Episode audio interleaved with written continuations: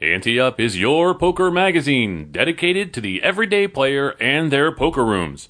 Pick up a free copy at your favorite poker room nationwide each month. But Ante Up is much more than a magazine. Visit AnteUpMagazine.com daily for breaking news and each week download our award winning PokerCast. Join us on our action packed poker cruises to exotic destinations. Ante Up, it's your poker magazine.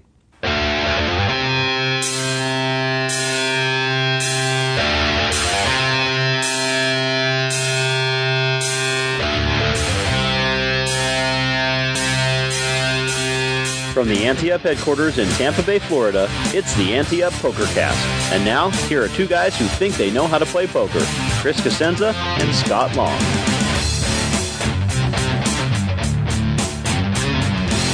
It's December 14th, 2018. You're listening to the greatest PokerCast ever invented. I'm Chris Cosenza. And I'm Scott Long. To say, like we're uh, Edison. well, we invented the PokerCast. I mean, guys Like- may have done poker podcasts, but we Real invented the genius, PokerCast. like Val Kilmer and stuff. You know, we were sitting around with the, you know, the brain trust of the St. Petersburg Times at one time and came up with this idea and came up with this name and we invented it. well, I'll tell you, it's interesting. I talked to, I stopped uh, one of our listeners who lives in my town, uh, and uh, he's doing his own podcast now. It's really kind of interesting. And uh, when I stopped over his, uh, his office, I saw some like pod something or other. Uh-huh. He's like, "Oh yeah, it's a great conference. It's gonna be in Orlando." And then uh, he's like, "The national one's gonna be in Orlando this year too. You guys should go. All the big people are there." So I'm like, "You?" I realized we've never actually gone to a podcast Yeah. Anything because we we got into the game too early Yeah. Yeah. before there was a yeah. Conference. It's so funny you said that too because a cousin of mine just messaged me and was like, "Hey, next time I see you, let's. I'm gonna pick your brain about podcasting. I'm thinking about doing one. it's just like all in the same day now. I'm getting hit with all this podcast stuff. we're old hats at it though. We're we're like in the podcast Hall of Fame. We're, we're definitely old. Uh, all right, well, let's start the show off this week with something we talked about last week, and I think this is fascinating. So this is the uh, the dark room prop bet, right? So it's over, folks. Um, Rich Alati, uh, the poker player, confined himself to that pitch black room for 30 days to win a hundred thousand dollar prop bet. Left the room 20 days into the bet, winning sixty-two thousand dollars. Rory Young, the player who bet Alati, he couldn't do it. Said he greatly underestimated Alati's resolve to win and agreed to the adjusted deal. Uh, Alati said he was able to keep tabs on somewhat on how long he'd been in the room based on being able to hear the landscaper starting to work each morning. Uh, there's a big miss. Jeez. Uh, also, various media sources reported that two signed an 11 page contract, Chris, before the bet began.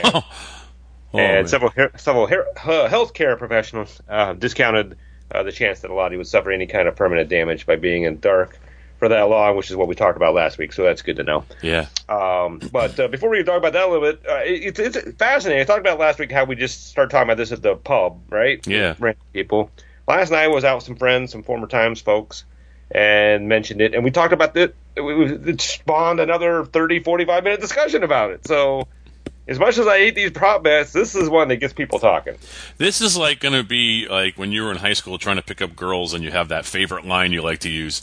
This is going to be your favorite conversation starter now for the rest of your life. You're just going to like walk up to people and go like, "Hey, could you do 30 days in a dark room for 100 grand?" And that's it. And then you just, "Oh, Sky, you're so witty. Let's talk." Hey, uh, anybody find an Olympic gold medal around? It's part of a set. oh, you're killing me. I got to tell you, so here's Yeah, the deal. it's funny too because I didn't put it on the show, but on the show notes here. But you know, Phil Hellmuth just did this prop bet where he tried to hit a tennis ball from a pro, right? And then I started thinking about that. I'm like, all right, it's Phil Hellmuth, so he's going to get a lot of traffic for that, right? But does anybody care about that now? Now, yeah, this guy has survived 20 days in the dark and won 62,000. This is the prop bet to beat all prop bets now. I just here's the deal, and for me, if you think back on your life and you know that someday you're going to die, and you have no idea if there's an afterlife or not. Let's say there's no afterlife, and you have one life to live. Yeah, okay, you made 62 grand for 20 days, but you gave up 20 days of this one incredible chance at life. I mean, when a lot of people like to do that, they like to say, you know, think about how rare you are as a human being. That all the things that had to come into play, you know, to for you to actually exist. And now you've taken 20 of those days and sat in a dark room and meditated for 20 days of that life for 62 grand. I don't know if, especially when guys are have enough money in their account to be able to make a bet like this and lose it and not really care. That's then true. was it really worth the 62 grand you won that you probably would have won at the poker tables had you had two days sitting there or something? You know, is it really worth that prop bet? You just lost 20 days of your life for 62 grand. Eh, I don't think it is. Uh, okay, we can agree to disagree. no, but you're right. You're right. If you have the means, then you're not doing it just for the money. But I, I don't think these people ever do this stuff for the money. I think they do it just to see whether they can, they they can actually do it. Uh, the money's just kind of a an enhancer to it. So Exactly. So uh, to me, if I knew that this is the only life I was going to have, and I don't know for sure, so I have to think that way. Am I really? I don't. The money doesn't mean anything. Then why am I wasting twenty days of my life? And it would have been thirty had the guy not sold out.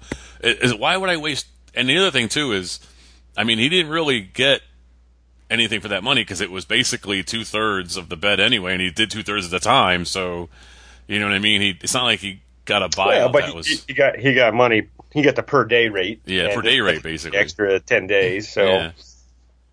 I don't Uh, know. I just don't think it's worth the. If, if the money didn't mean anything, then why waste 20 days of your life? And possibly 30. I don't get it. Eh, well, we don't have the mindset of the prop bet poker players, Chris. so. But we love talking about them, though. That's, we love striking up conversations in bars about it, I guess. Uh, so my favorite part of this is uh, when Rory Rory started the negotiations at 25k, Oh, yeah.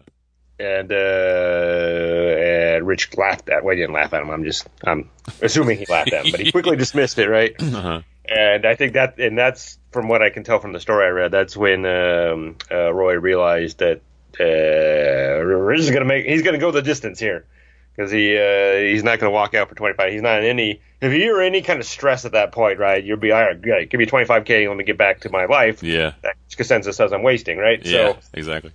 uh, so the fact that he quickly dismissed it, snap, snap to missed it, right? And uh, that's when I thought, okay, we got to figure out something here to get out of this because I am on the hook for hundred thousand dollars.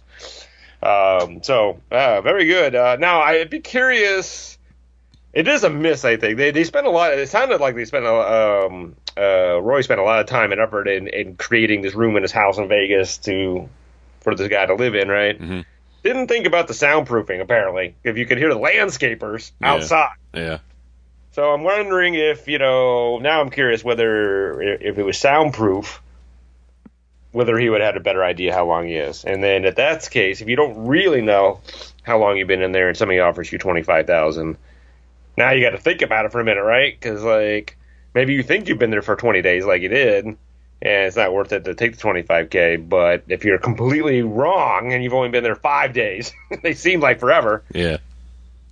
and then uh, then they come back like four days later and go, all right, we'll give you a thousand now, and you take it then, right? Yep. That's what's really fascinating about this, I think.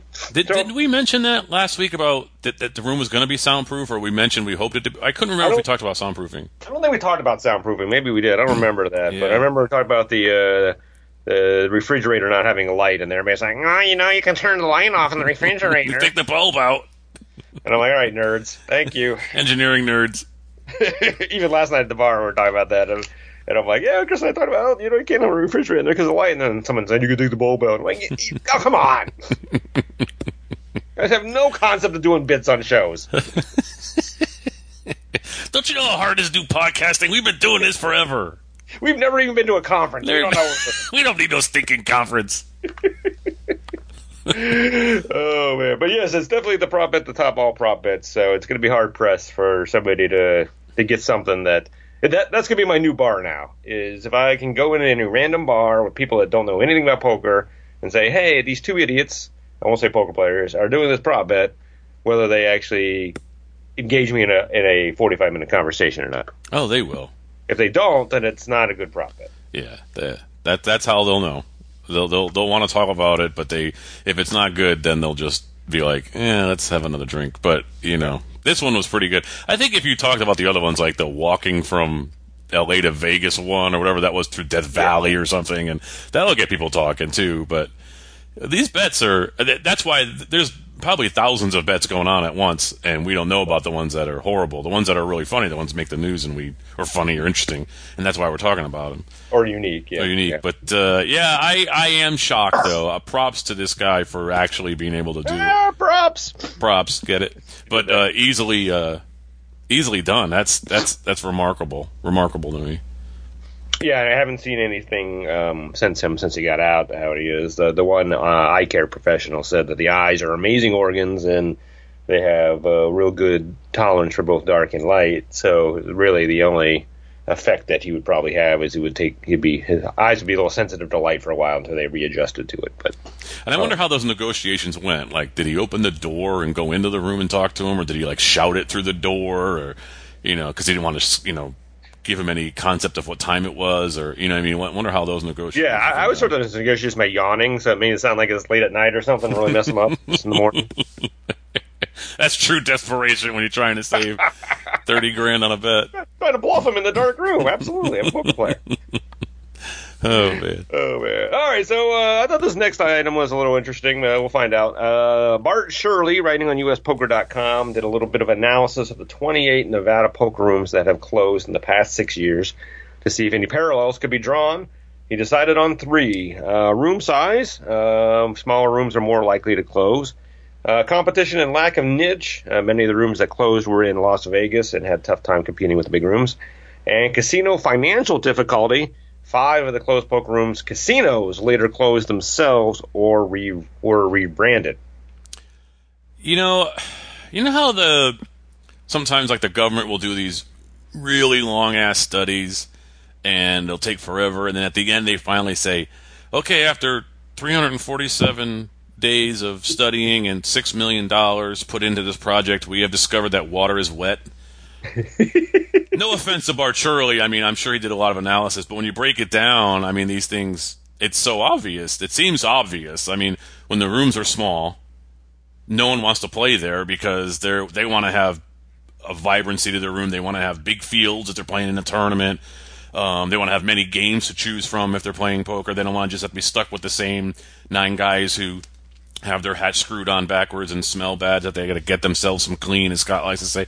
So, you know, that one is pretty obvious. Competition, I mean, that's pretty obvious too. If you got 85 different poker rooms pulling, you know, your dollar in so many different directions, that the small ones that can't keep up or don't have their niche is going to close. That's pretty obvious. And then financial difficulty, well, that's pretty obvious too. So it just seems like, yeah, those those are the reasons why things close in all walks of life. If you got a little tiny rinky-dink store and you're parked right next to Walmart, you're closing.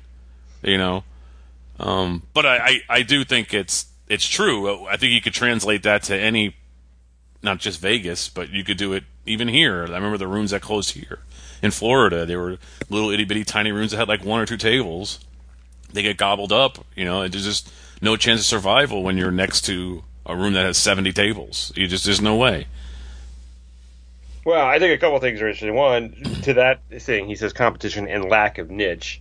So, I mean, you can survive as a small room in Vegas or other big places if you have a niche. If you do something that other rooms aren't doing, you know, whether you're doing a nightly free roll tournament or some kind of promotion, or you you're spreading a six twelve mixed game or something that's not available anywhere else, right? So, that's kind of where you need to go. I think you need to go if you're running a small room in Vegas and not just try to run it like every other room and hope that bunch of people are going to come in and play one two no limit in your room, and when there may not be a game, when they can go Yeah. literally twelve steps away and be sure they get a game. So, um, a couple more things. Obviously, it's not scientific at all, right? Uh, it's only Nevada poker rooms. It would be really interesting to, I think it now, be really interesting to look at all the poker rooms in the United States that have closed in the last six years and really look at that because now you're looking at different differently than just Nevada. Yeah. Uh, Vegas is a different whole different ball of wax.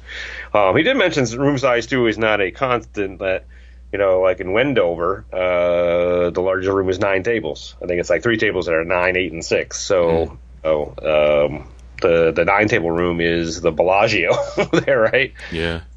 Small. It's just it's based on the competition that you're at. Um, Vegas is a completely different market, so. Um, and I think the other thing kind of interesting, it wasn't mentioned here, but people need to keep in mind is this was over six years, right? So 28 poker rooms have closed. Uh, we've already talked about how that's probably not a terrible thing because some rooms got bigger, and so the number of tables is really the bigger indicator, I think, for Yeah. Yeah. um, but there also were rooms that opened in the last six years in, in Nevada. So um, that wasn't part of his um, analysis. You know, what what caused those rooms to open? Um, some opened and then closed, and reopened in that period as well too. So uh, I think you got to throw that in as well too if you're studying to see um, why. Because some of those rooms that opened were not. None of those rooms that I can think off the top of my head were big rooms in the last six years that opened. They were smaller rooms. So. Um, now they may not be doing terrifically great, but they did open. Um, so you know, if a six table room closes down the street and a six table room opens up the street, uh, what is that? How do you analyze that, right? Right. So I don't know, but I, I appreciate him actually doing putting it together and looking at it, looking at it a little bit. Um, uh, I do think uh, the biggest thing I think is the end, the casino financial difficulty. One of the things he said, it's uh, when your poker room closes, it's kind of like the canary in the coal mine, right? Fine, Yeah. That's where you now you're starting. Okay, so the poker room just closed, and then replacing it with slots, which they can do at any time, but that's usually happens when times get tough and you really have to make tough decisions. So you know those GMs look around and say, "All right, that poker room that's not generating any money. Now's the time for us to put slot machines in there." So when you see that happen, then that's when you start to. Uh, it's a good indication, at least a, a, an indicator of looking at the overall casino, whether it's going to survive um, on its own or whether it's going to be sold or rebranded, as it mentioned. So that was that was probably the most interesting part of it for me. So. Yeah, and and don't get me wrong by my comments either. I'm not saying what Bart did wasn't not only great but worthwhile. It just sucks that when the conclusion of something like this, you put all that work into it, and the conclusion is almost exactly what you'd expect it to be. Right, nothing shocking. That, right? that nothing shocking. That's what sucks about it. It would have been cool if it was something like out of, from out of the field that was like, "This is why they're closing," and then we could sort of plug that leak in our game, kind of thing. Yeah. You know, that's why they. Well, really had a lot of time to put into it, I think you what you'd want to do is look at how the rooms were run, right? Um, you know, what kind of promotions were they running? What kind of tournaments were they running? When were they doing those things? Because I can tell from talking to some poker room managers whether the room is going to be successful under their watch and whether it's not, right? So it, sometimes when I see these casino uh, poker rooms shut down, I'm I'm not surprised just because I, I know there wasn't anything exciting being done by the the management. So um, doesn't surprise me. Um, it's more surprising to me when a room shuts down when there's a you know a, a creative, engaged manager running it, because uh, you you put somebody like that in any room, even in a lot of competition, and they're going to find a way to to make it succeed in some level. yeah. Um, it may not rise to the um, the corporate. Um, uh, Am I supposed to rescue you here because I don't know what you want to say? corporate definition of successful, right? oh Two- yeah, two kinds of successful, right? So, you know, uh, a, a poker somebody who's been a poker manager all over the place for years and can tell you that the room, a room that's not generating a lot of revenue is actually being successful because it's overperforming for what it could be, right? yeah. but the bean counters up in the uh, seventh floor are going to say no, it's not. So, but um, but no, it was kind of interesting to look at. So, um, you know, I wonder if if somebody else out there with more dead time on their hands, not us, could actually uh, drill down a little bit more and maybe find that that interesting thing that you think is missing. Yeah. And is missing. So. Hi, any updates? Uh, Hon-Dah Resort Casino in Arizona, Windy City Poker Championship in Illinois, Live Casino and Hotel in Maryland, Lucky Chances Casino in California, Pearl River Resort in Mississippi, and Seneca Resort and Casino in New York are the latest poker venues to join our next Restock the Shelves Food Bank initiative with Blue Shark Optics this January. Please see AnteUpMagazine.com slash restock for details on all events and how you can get involved to make a difference in your community. Also, Pearl River Resort has started its restock promotions early. From now through January 31st, get 1,000 units in any regular weekly tournament for donating a food item. And every food item donated, players a raffle players get a raffle ticket for a chance Sorry. to win. There's a bunch of mistakes in this thing. Uh, tournament entry or a hundred bucks. Wow. How does that work? Uh, oh, so they get they get the raffle tickets for a chance to win an entry or a Right, hundred bucks. raffle. That's cool. Yeah, So cool. you're winning your tournament entry or 100 bucks. They really embrace it too up there. They we love Pearl River, not just because they they do a tour stop with us and everything, but we've hung out with Neil and they really embrace the restock and just love that property to death. Yeah, Denise, the poker manager, always looks forward to it, and uh, that, that's what makes it work. When you have a poker manager that actually looks forward to it year over year, then you know it's going to be successful. So Yeah. that's Uh, if you'd like to be one of our monthly magazine contributors and represent Ante Up in your home area, apply at anteupmagazine.com slash ambassadors. We have immediate openings in Central Florida and Michigan. Uh, just in time for all your holiday shopping, Ante has partnered with TeePublic to open a new online storefront where you can get Ante logoed merch. Visit uh, teepublic.com slash stores slash ante dash up to check out t-shirts, hoodies, sweatshirts, phone and laptop laptop cases, coffee and drink mugs, and more with your choice of the Ante magazine, Ante Pokercast, or Ante Poker Tour logos. We'll be rolling out new unique designs soon, and for a limited time, T Republic has all merch on sale. Find yourself in a situation at your favorite poker room or home game and you're not sure what the proper ruling should have been? Email us at podcast at anteupmagazine.com. We'll have Hollywood Casino Toledo Director of Poker, Elliot Schechter, tell you how he would have ruled. This week's prize is a 30 minute telephone lesson and workbook from Thomas Gallagher Casino Seminars, specializing in poker odds and math at poker911.net. Comes from Robin Langley. You guys got to sit back and wait for this. This, this is a long one. well, wait till you get to Elliot's response. That's what I'm saying. The whole call to Florida day is, is a long one. So uh, he says, I don't get to play circuit events that often, but I found myself with 29 players remaining in a $300 event at Choctaw that was paying 24 places. I was in the big blind with about 32 grand. The blinds were 1503 grand with a 300 ante. On the screen, it was showing that average chip stack was 45,000 chips with 7,200 in the pot and me being left with 28.8, uh, the button min raised to six grand. I had ace of diamonds, jack of diamonds. I made the call and now have 25,800. The flop came jack 7 4. I'm happy, but I'm also very nervous. I have only played a few circuit events, and this $300 buy in was the largest one. I wanted to make it to the money. Even a min cash would have made me happy. Then I could try to build the stack from there. I might have angered a few players at this time uh, with what I did because I was wasn't totally sure of the rules. So at least I am smart enough to ask before making a bonehead move. I asked the dealer if I could expose any of my cards. The dealer told me that if I did, the hand would be dead and I would lose. The dealer said this is an another this is another form of mucking the cards. I didn't want to believe it, so I asked for the four to be, to be called. The supervisor came over, and I was told no for the same reason. Since I was denied, I at least muttered under my breath, trying to tell the other guy that I had a hand. I said, I hit the jack hard, so I'm all in. I believe if he had folded, I could have folded my way to the money, as I would have had about 41,000. I guess my calling the floor and then making my comment about hitting the jack told the button that I was full of horsey poo. because he instantly called. Almost beat me in the pot with the chips. He flipped over ace king offsuit. The turn came a queen, and of course, since I am asking the question in the first place, you know a big fat nasty king came on the river. I believe that if I were able to display a card before making my bet, I could have enticed him to fold.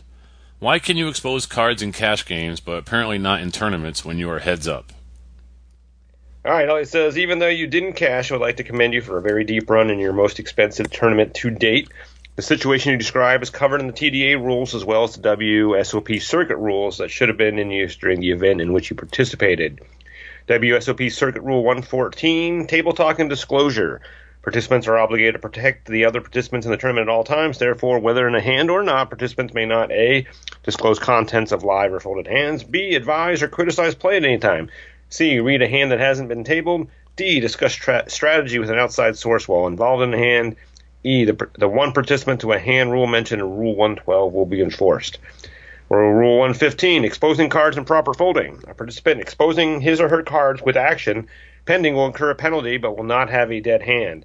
The penalty will begin at the end of the hand. All participants at the table are entitled to see the exposed cards, if requested. When folding, cards should be pushed forward, low to the table, not deliberately exposed, or tossed high, also known as helicoptered. Elliot says, Elliot says you're wanting to disclose the contents of your hand should result in a penalty that could have been missing a hand or hands, but should never be having a hand ruled dead. Neither the TDA nor the WSOP circuit rules allow for declaring a hand dead after a violation of this type. You were correct to ask the dealer and the supervisor, but they both appear to give you misinformation. And he said this may be a house rule at Choctaw Durant, uh, but I can't really believe that.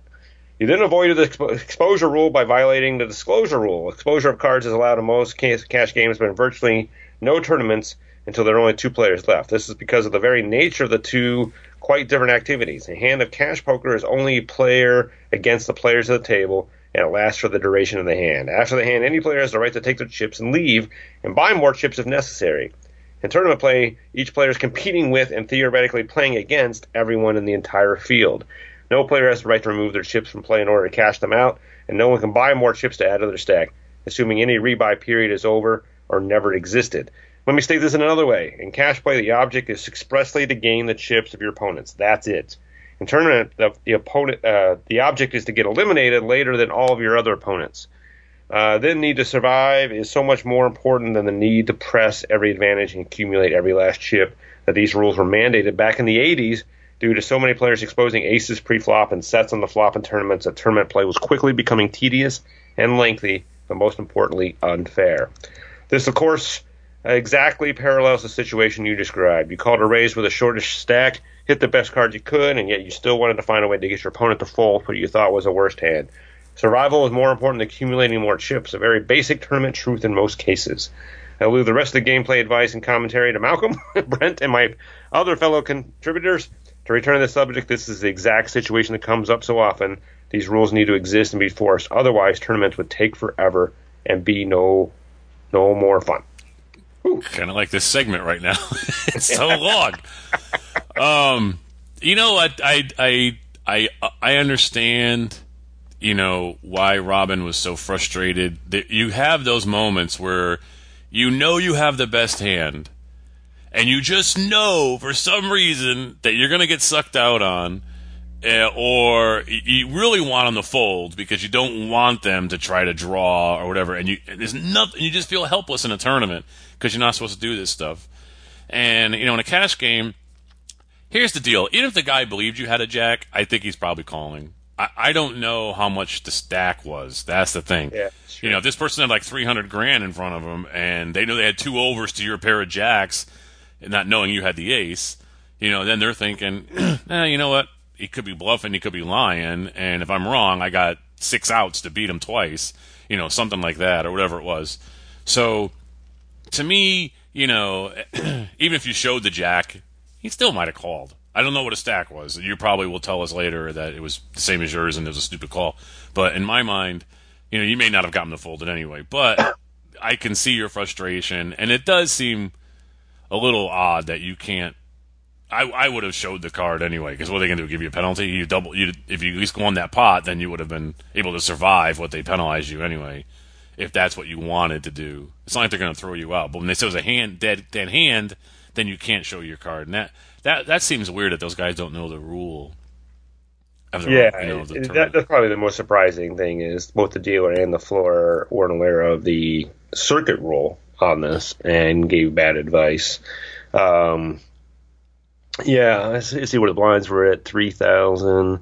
I mean, even if you were giving a giving a one round penalty, which is probably extreme in this case, I mean, you're out forty five hundred plus plus three thousand. ante, so seventy five, yeah. So and you would have won twenty some thousand here, right? Yeah. Maybe. So yeah.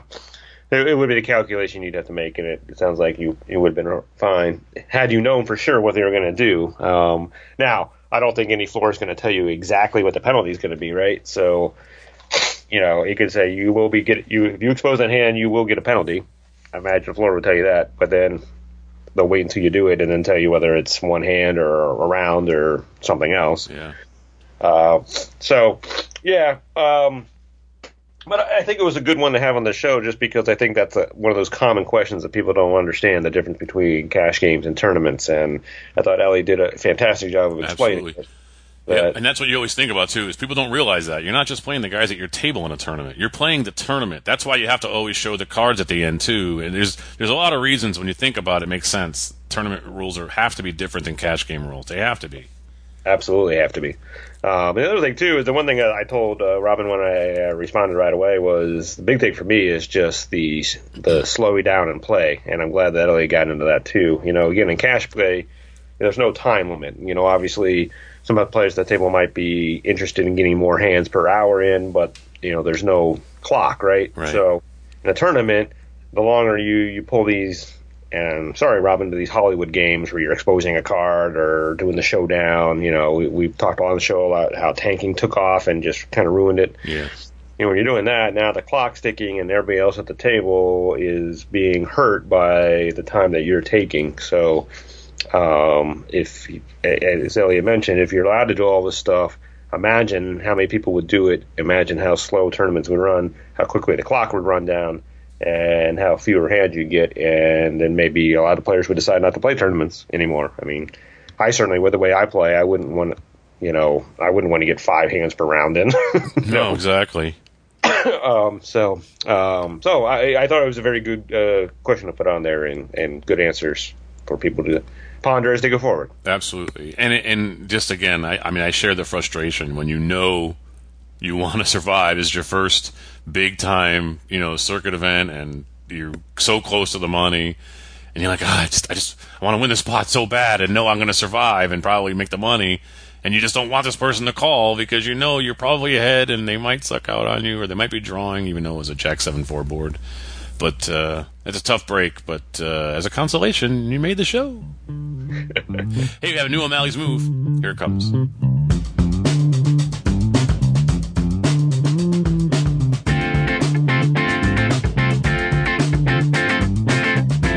Hello, and welcome to another O'Malley's Move. I'm Malcolm O'Malley. This week we are back at our regular $1, $2 no limit hold'em cash game at a casino we frequent. We've been having an up and down night, getting our starting stack of 300 down to 140 before adding on another 100 and then doubling up. We sit with around 480. Since we've been at the table, two uber maniacs have sat down. They know each other and like to trash talk, but really only to one another. They play fast, aggressively, and extremely loose, but they will fold if pressured enough. The blinds post, and Maniac 1 makes it $15 to go. Maniac 2 calls from early position, and it's folded to us in the cutoff with the Queen of Hearts, Queen of Clubs. Nice, let's make some money with these ladies. We bump it to $60. It's folded around to Maniac 1, who also folds, but Maniac 2 calls. He started the hand with around 340. There's around 130 in the pot, and the flop is the Jack of Hearts, 8 of Spades, 5 of Spades. The Maniac checks, and we make it $80 to go. The Maniac instantly shoves, which is not entirely unexpected. So, if we call and lose, we're down to 140. Call and win, and we are in the midst of a huge night. What's the move? All right, it's time with AdvancedPokerTraining.com hand of the week. Send your hands or situations to podcast at anteupmagazine.com. If you haven't won something from us in the past year, you get a free membership to Advanced Poker Training, the world's number one poker training site. Kevin Aucoin, Aucoin, Allcoin? Aucoin, Aucoin, Allcoin. Aucoin, O- oh, oh, Aucoin. How long are we going to do this for? I don't know. I was just trying to figure it out. Anyhow, Kevin writes in today. and he says it's his first time submitting a hand, hoping it's podcast worthy. Well, guess what? It's on the podcast, so we'll let everybody else Determine if it's worthy. Podcast worthy or not. you, should made a, you got half of it. So well, when they attend the conference, read this hand of the week to them That's and right. see what they say at the conference. All right, he's playing one, two, no limit at MGM Springfield. Lots of players going up there. I was going to say, yeah, I'm glad the place opened up. It's provided a lot of content for our show. He says around 10 p.m. on a Friday night, and a hot seat promotion ended at 8:15, which cleared out a pretty big crowd, but it was still busy, and we had a full table. Uh, the hero is uh, late 20s, dressed in jeans and hoodie, wearing a hat with my hood up. I'm more than likely perceived as having the tendencies of a tight aggressive player, but I can be a bit looser than I let on. Oh, he's got to turn in his hoodie uh, card. Then you can't be tight aggressive and wear a hoodie. Yeah, he, he's got the he's got the uh, lag look, not the tag. Lag look with the tag play. That's not right. You can't do that. I've been playing at the table for about four hours. I have only had to show down two or three hands. One I had King Queen suited uh, when I was under the gun plus one. I was down to only thirty-five dollars my stack and shoved pre-flop. Got lucky and flopped a queen against ace ten offsuit. Chris is pissed. Yes. Uh, the other I had queen ten uh, suited, and the big, my big blind flopped a queen and ran it out to be queen twelve sevens. Uh, about two hands at the king queen double up. Lucky much, he says. anyway, yeah. Any other hand I was involved in, I was uh, the pre-flop raiser most of the time and tried to take control of the hand. Either got folds when I needed to. Unfortunately, I got some of those folds when I could have taken different lines and probably got more value and also got one or two bluffs through. Now, on to the villain. The villain is my best guess in his late 30s or early 40s, wearing sunglasses and a fedora, but not the nice kind of either accessory. sunglasses look like they could have come from the spinning display case in an airport convenience store, and the fedora could have been a piece of brown construction paper that was folded to look like a hat. I know somebody who lives in Connecticut who does that. Takes brown paper bags and rolls them back. He's a real idiot. Uh, but uh, maybe this is him. Maybe he went Maybe to Springfield to play. Could be him. Uh, it's a, either way, he's been at the table the whole time I've been there. Uh, he's a loose passive player who is extremely sticky. Unfortunately, I saw him take about 300 off a woman opposite of me on two consecutive hands when he called down two streets of betting with a gut shot straight draw and a six high flush draw and rivered both. Gross. Uh, this seems to be his MO. He sucked out uh, probably two or three other times over the course of the night, but I can't recall the specific circumstances. Enough about him and I. Let's move on to the hand. And me. Uh, hero sitting in the low jack, it folds around to me, and I look down at Ace of Clubs, Jack of Diamonds, and we have 145 bucks in our stack. All right. Uh, it's a one-two game, I guess. One, two, yes. One, two, right? Okay. It's been a while since we. Um, I don't know. Well, I guess the 10, 12, 15, whatever, whatever the standard raise is at the table. That's what we do. I, I, I, it's not a great hand, but you're further along in the rotations of the table that it's probably worthy of a raise. So let's do it. Yeah. Big ass, big, big, big, big ace. Uh, we're first in and good position. So yeah, uh, standard raise, and that's what he does. He makes a standard raise to 12. Did you say big ass? I think I might have. So thanks we for know, repeating again for the we know what's on your mind. Whenever you talk to me, you always think ass. I don't know what it is, but that's And what I you do. definitely think you're a big ass. Big ass. Uh, You've told me that before. So. All right, folds around to the villain of the big blind who calls. He has about 315 in his stack, so he has his well covered. Okay. Flop is the ten of diamonds, ace of spades, six of hearts. Villain thinks about three seconds and checks. All right. Well, there's about 24 in the pot or so. I mean, I, I don't know. Bet uh, half the pot, maybe. Half the pot sound right? A little more than half the pot, maybe. Maybe Yeah, 20 bucks. more than half 20 bucks, pot. maybe. If it's 25's in the pot, maybe 20, maybe. I don't know. Nice, yeah, nice I flop think I think pretty much any bet here is going to take this down unless he's got something. I mean, it's a weird board. You know, there's no no flush draws there. Straight draws are Broadway, so which he could have, but um, I think standard C bet when we hit. I like it. Yeah. Um, so yeah, twenty. 20 I bucks, mean, right? some people bet pot and stuff like that on these because they just, you know, whatever they're trying to build a pot and want to get it, you know, get some money in or whatever. But I mean, I I don't know if you want to. There, I don't know if there's a hand that you want to come along. If you want a lesser ace to come along, maybe like uh, a, something you call with like an ace five or an ace nine. So you might want to temper your bet to something smaller to get them to come along. But at the same time, there could somebody who has big cards that's drawing to a Broadway or, you know, could hit a stinky two pair. You know, so I mean, I I don't know. You, you might want to. That's the thing is, you know, this guy seems to be that he's playing against. He sucked out on people, so that's something to keep in the back of your mind too. He might be trying to hit these. Didn't he say something about a gut shot or something? So Yeah, he said he had a fedora. Um, he had a brown paper bag fedora. So uh, he, he stuck to the end and, and hit a gut shot straight, and stuck to the end and hit a six high flush. yeah. yeah. So I mean, maybe you do want to bet more to get if you if you think that this. Yeah, I mean, here's the thing: if he's the type that's going to call and try to suck out on you, the best way it is is to get him to over yeah, call yeah. bets, Keep betting as much as you want. Then and so he has to pay a pretty high price to suck out on you, knowing that more than likely he's not going to suck out on you, even though he's been lucky today. yeah. So Uh, we'll bet a decent amount then. Yeah, 20, I'm gonna 25. 20 bucks, I think. Okay.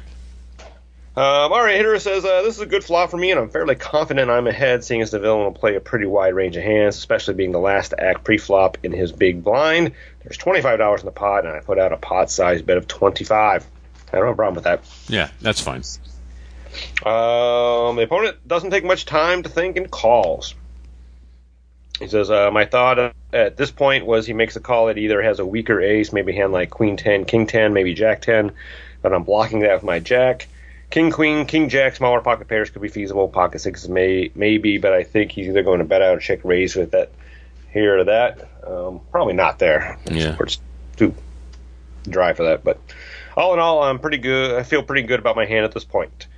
The turn is the four of clubs, so our board now is ten of diamonds, ace of spades, six of hearts, four of clubs. Villain checks to us again. Okay, well, I mean, we still like our hand. I mean, there's no way that helped him unless he had ace four. You know, I, I, there's no way that card helps him. It's like he said, it, it's uh, you know, completing. Let's see, the diamond, spade, heart, club. Yeah, so there, there's no chance of a flush now. You really don't think of a straight other than maybe Broadway. He could be doing that. Um, so I'm still going to bet a decent amount here, but not not too much. You know, I mean, you, you don't know for certain that you're ahead. So there's 50, and then the original 20. So it's like 75 in the pot. So I don't know. I I don't know. 50 bucks maybe.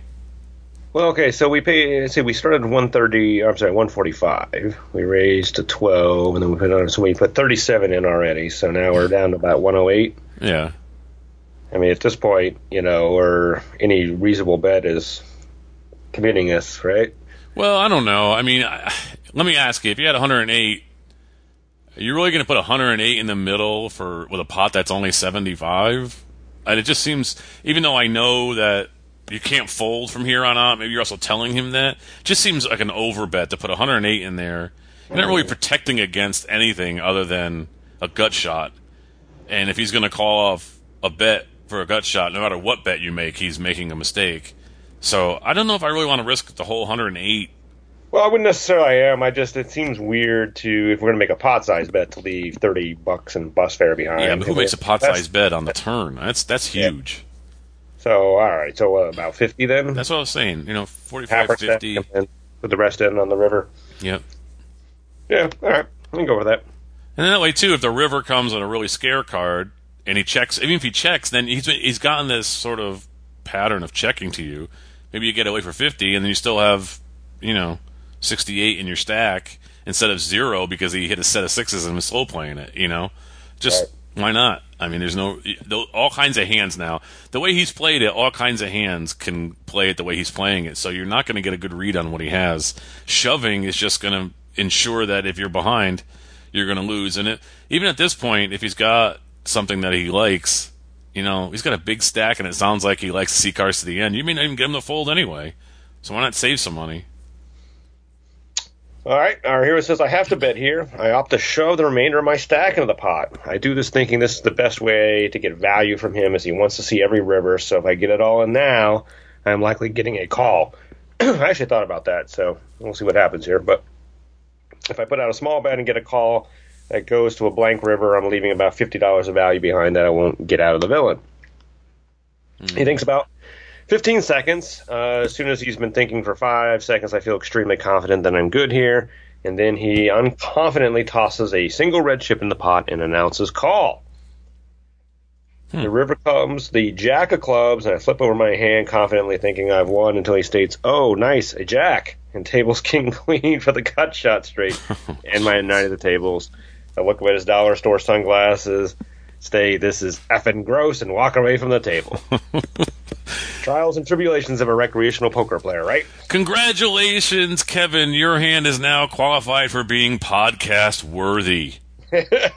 because that suck out was brutal and worthy of discussion.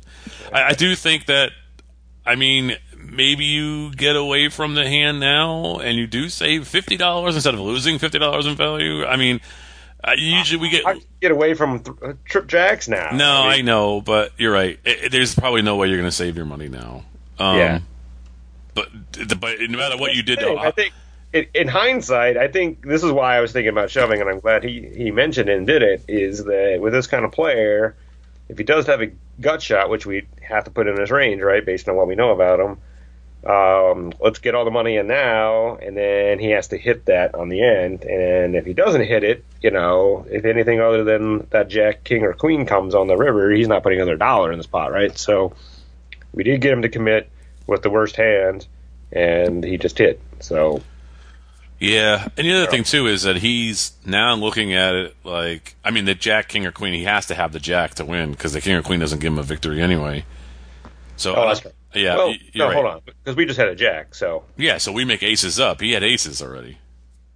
So a king or queen just gives the other guy kings or queens. We had aces, so we would have we would have won even if a king. oh yeah, queen I'm sorry, came. I'm sorry. I thought I thought it was a Jack on the board. No. You're right. You're right. Sorry. So I mean, Oh, I, so that's right. I was confused. I, had, I thought we had trip jacks. We had two pair. Gotcha. right. All right. So I'm thinking this is like, no matter what he did, he was not going to save his money. I guess. I mean, it, it's all hindsight, 2020. You know, but um, there's no way you can play this hand now and save your money unless you shove pre-flop. You know, which obviously you're not going to do. It's stupid.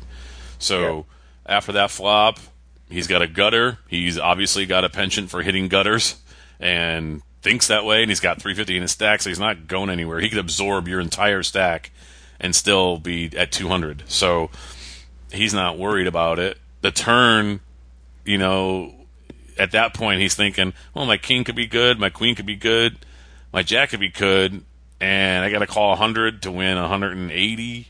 And he's thinking, eh, you know, I got 350 in front of me. You know what the hell, or whatever it was when he started the hand.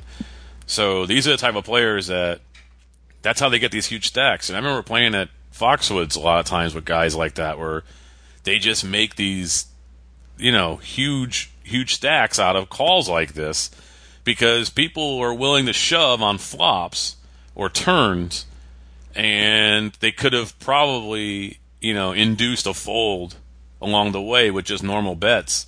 And so when these guys see, oh, there's a possibility that I can get this whole stack, you know what I mean? Then they stick around, and and not that you, like I said, in this case, this guy probably could wouldn't have gone anywhere, and you would have probably lost all your chips no matter what you did, because you're not getting away from aces up. Um, but it, it, this is just a lesson for the future, where you know if it comes five or six or something, you know, or three at the end or something, now you only have aces. At this point, you know, he might be willing to slow play his two pair to see if you're going to bet again, and then you check behind and you save money. You know what I mean? It's just it just happens to be that you lost this hand, or and you, and you happen to make aces up on the river that makes it so painful. Um, but I really think the lesson here is, uh, I don't know, shoving early is sometimes a bad thing. You know, and not necessarily.